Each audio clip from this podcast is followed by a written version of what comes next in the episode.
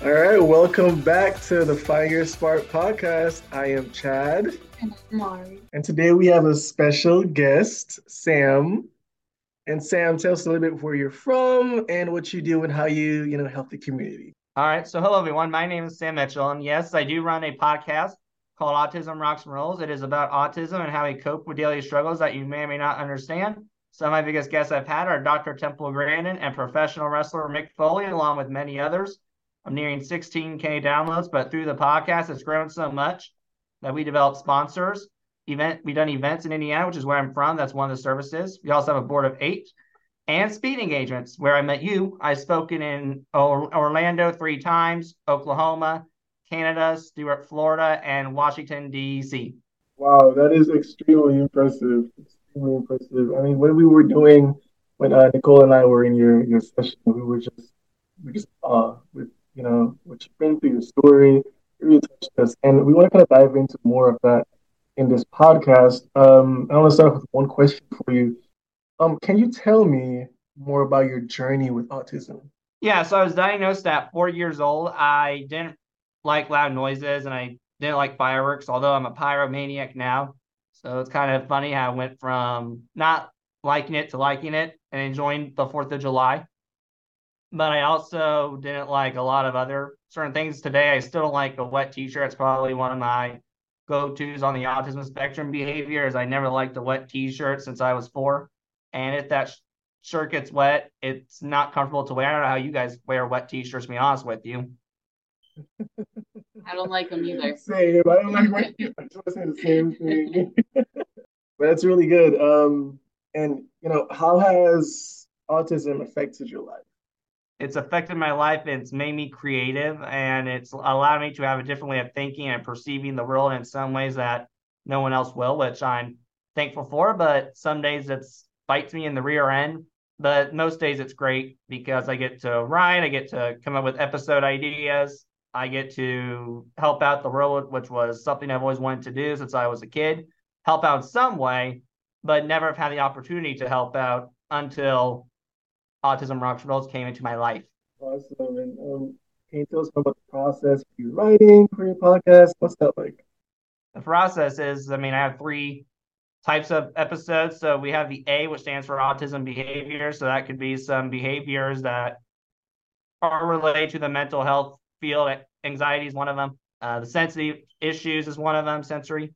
And I also do not like, you know, I have I don't playing bees well. I have foot and mouth syndrome, where you sometimes say the wrong thing to the wrong person at the wrong time. And then let's see what else. I mean, I'm not the best with decision making.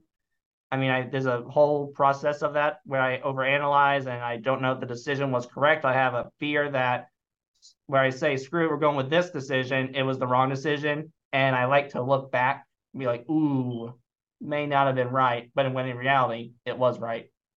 Can you tell us a little bit more about how you started Autism Rocks and Rolls? I started, I joined my high school's media club and I fell in love with it so much that I decided to continue my own podcast. But I knew the only way to continue it was to start my own podcast. That was the way to enhance my media skills. And that was when Autism Rocks and Rolls was born. And so is that is it just the podcast series or is it also a nonprofit and you're It's a nonprofit with the speaking engagements and the events. Awesome. So, what kind of things do you talk about when you go to your events? Um, well, it depends on which one. The one we're having tom- tomorrow, when they say it's August 5th, Summerfest, it's more of a party where we're having live music. We're going to have cornhole, a lot of fun things going on that day. But you always have a gala. And when I speak on that, it's just about what the theme is. Last year was success for all and how we get there. A couple years ago, it was actually not last year last year it was just being inspiring. That is super awesome. And Sam, um, you know, what are some some things that people can do to be more inclusive to people with autism? I mean, the best thing they can do is just give us a chance and allow us to come in the group. I think every human deserves a shot at something. So it's only fair that you give us that too if we truly mean it. So I know when we first met, you introduced yourself as a mental health advocate. Can you tell me um, how uh, we can offer better mental health services for people with autism? Uh, the best way to offer mental health services with autism is they need to understand it. I mean, they need to understand why we're having anxiety. There are some reasons we have anxiety for other reasons. It's not just because of the autism. I think everyone has anxiety for different reasons. Some of our reasons are very similar to people who are on the spectrum, but there's some who are on the spectrum have anxiety for different reasons because maybe the they're anticipating when that buzzer is going to go off in the basketball game and they hate that. You know, Sam, you're such an inspiration to people with autism. Um, what advice would you give someone who was recently diagnosed with autism? Well, it's funny. I get asked that question a lot too, and I asked that question, so the tables have turned, I guess, for once. But in all seriousness, my advice would be to first of all go with who you are. To be honest with you, I mean, if that includes never going to a basketball game in your life, so be it. I mean, do what you want to do, whether that's quirky or not. I mean, I think liking pro wrestling these days is kind of childish, but who really cares? I like it. And there's some adults who still like it. So why am I getting looked at? They're not. You know, we actually, I mean, it's like reality TV because, like, we we know reality TV is like uh, reality, but we still enjoy it, right? Oh yeah, I mean, there's some good movies. I mean, even though like Forrest Gump and The Rain Man yeah. sometimes get pursue them as negative, they're still enjoyable to watch and they're inspiring still. I know that sometimes people uh, will call autism a disability, while other times people will call it just a different way of looking at things. How do you view autism? A different way of thinking. A society's view, it's more of a neurological condition where you lack certain skills, and they're not wrong to a they're wrong they're wrong to a point, but they're also kind of accurate. I mean, there's some basic skills I lack. I've never driven a car in my life. I did, but it was terrible. and I decided not to get behind the wheel. And it's aggravating at points, but I traded in for something else I could do, which is more of an advanced skill, and that was the podcast itself and being involved in the media world with amazing connections. Super awesome. Um, you know, I enjoy. I got to talk about this because I mean, I did win the air guitar competition, so I kind of want to kind of dive in more about that. Is there, know, a particular reason we did those? You know, the air guitar competition. And it's because of my hobby of rock and roll music. I mean, I love Metallica, yeah. Lynyrd Skynyrd, ZZ Top. You can see I'm kind of smiling through it, so you know I love it a lot. Um, Metal or some Metallica, ACDC, Nickelback, Elvis. So mm-hmm. I thought let's incorporate some of me into this presentation a little bit. Yeah, also I definitely feel like it does keep you know everyone engaged with the conversation you're having. Yeah, because who wants to just sit and listen to someone speak for fifty minutes? True. but in reality, I know we need to speak. Yeah. But we gotta have fun with it too. You can't just sit down fifty minutes. That's mission impossible. I couldn't do that. And that probably comes with ADHD too. But even if I didn't have ADHD, knowing myself would be a no no. So, being someone who is an advocate for other people with autism, and it's a spectrum disorder, which means that there's a spectrum of you know experiences people have. How do you um, go about you know speaking for people with autism and just the wide range of experiences that autistic people can have? Well, I mean, I think it's be- partially because I have a lot of some friends who are lower than me I mean, I knew if you could give one of my a certain friend, I won't say his name without respect and all, but I just knew if you try to tell him cook an egg, he'd be like, "E," or he would shut down. Mm-hmm. Or if you told him, "Hey, can you please clean your room?" It might be E because he doesn't know how. And it's not the fact that they didn't teach him or they tried to. It's just the fact that he doesn't understand the process of it. And I'm not going to judge anyone for that. It's a whatever. But I think it's from that experience and I'm just relatable person. I mean, just who I am. I mean, I'm not going to judge you on something as basic as that. I mean, as long as the only rule to be around me is just be nice and don't be stupid. I say that a lot on my podcast. That's the only requirement that you need to also have and to be around me. Everything else, it's like, meh, water under the bridge. Love that. Love that. You know what, Sam? You know, and the funny part is, don't being not the funny part is, don't be stupid. It's harder for me because I'm an idiot. so, you know, um, you know, the funny thing about that, you know, talk about you know the session that we had where me and were in. Um, we saw the bond you and your mom had. How has she played a role in you know what you were going through, what you? Oh, big time, big time role partners. I mean, I mean, they say not to hire your family, which they got a point.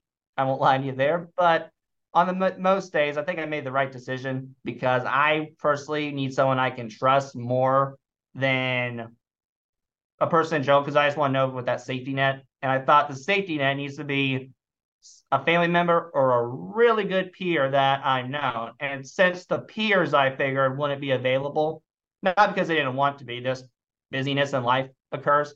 I went with okay, let's see about family members. Do do do do. Oh, mom would probably work. Would probably, and I made the right decision. But yeah, she's been a big part of the role. She's currently right now getting something for the event coming up while I'm here. We do work, but we play a lot too. Let's put it that way. um, uh, Sam, you know, are there any like resources that may be helpful to people with autism want to mention by any chance? Oh yeah, there's a lot of resource there. Eh, well, I should say a lot. I need to reword that. So we have, in my opinion, so I think in the autism universe, we're aware of it. And because of that awareness, there are sources out there like autism clinics, rehab counselors, mental health therapists, but there's not enough. I think that if you go to my state, we have some. We have probably, if I think off the top of my head, three or four clinics. We, we should have that. There needs to be 10. So we're on the step of saying that, oh, it exists, but we're not in the phase of, oh, okay, let's help these people out more than we already are. Let's put the work in this time. You know, what are some steps that you could, you know, you would take to, you know, put the work in and, you know, assist with that process? To assist with that, I mean, doing this is one step. Mm-hmm. But the second step is posting out sources out there. You know, I have some autism clinics on a autism resource database that's in its infancy, sta- infancy stage. So that can't spoil a lot on that, but I know we're going to try that. And then sources out there in general. I know one of my sources is the Doug Flutie Jr. Foundation, which is who I'm an ambassador for. And I've also put some resources out there for chronic Crohn's disease.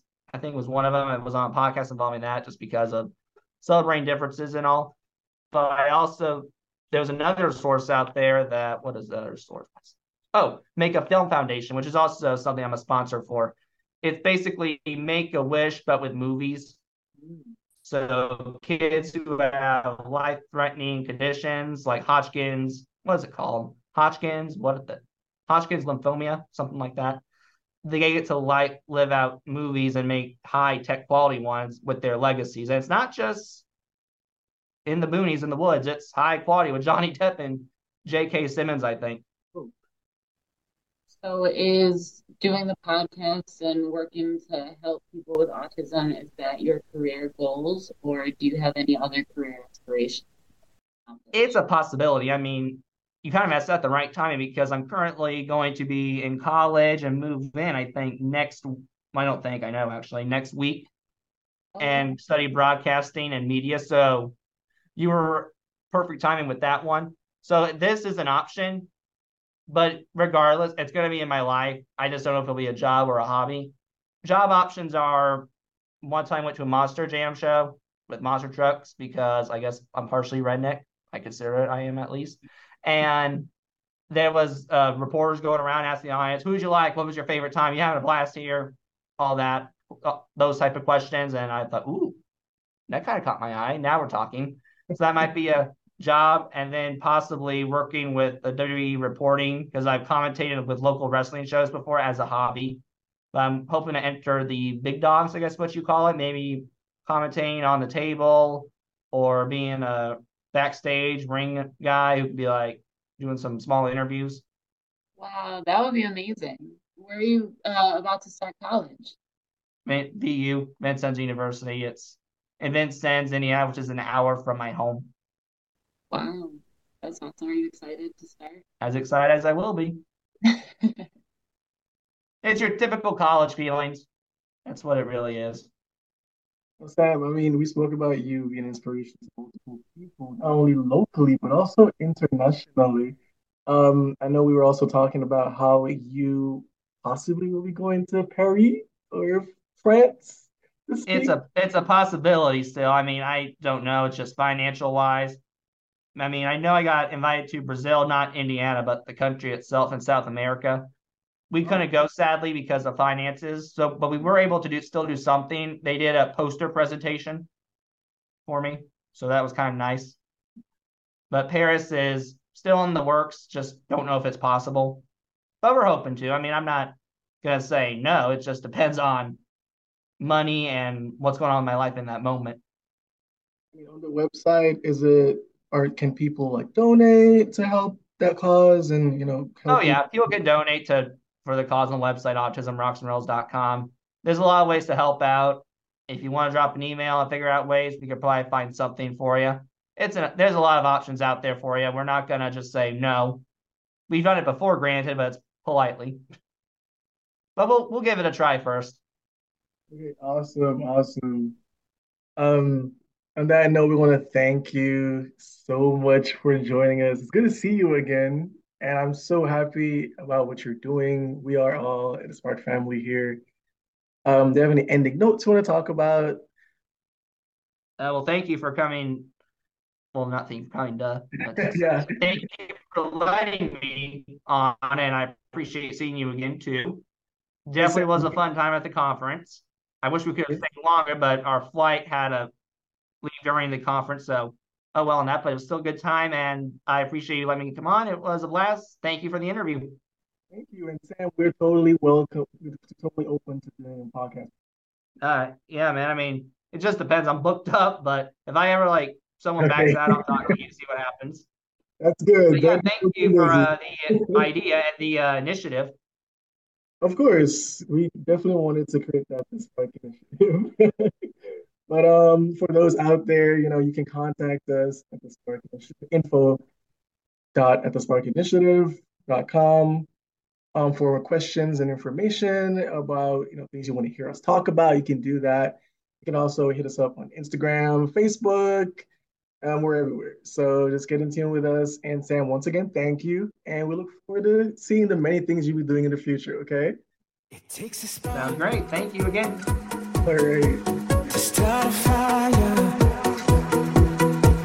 It takes a heart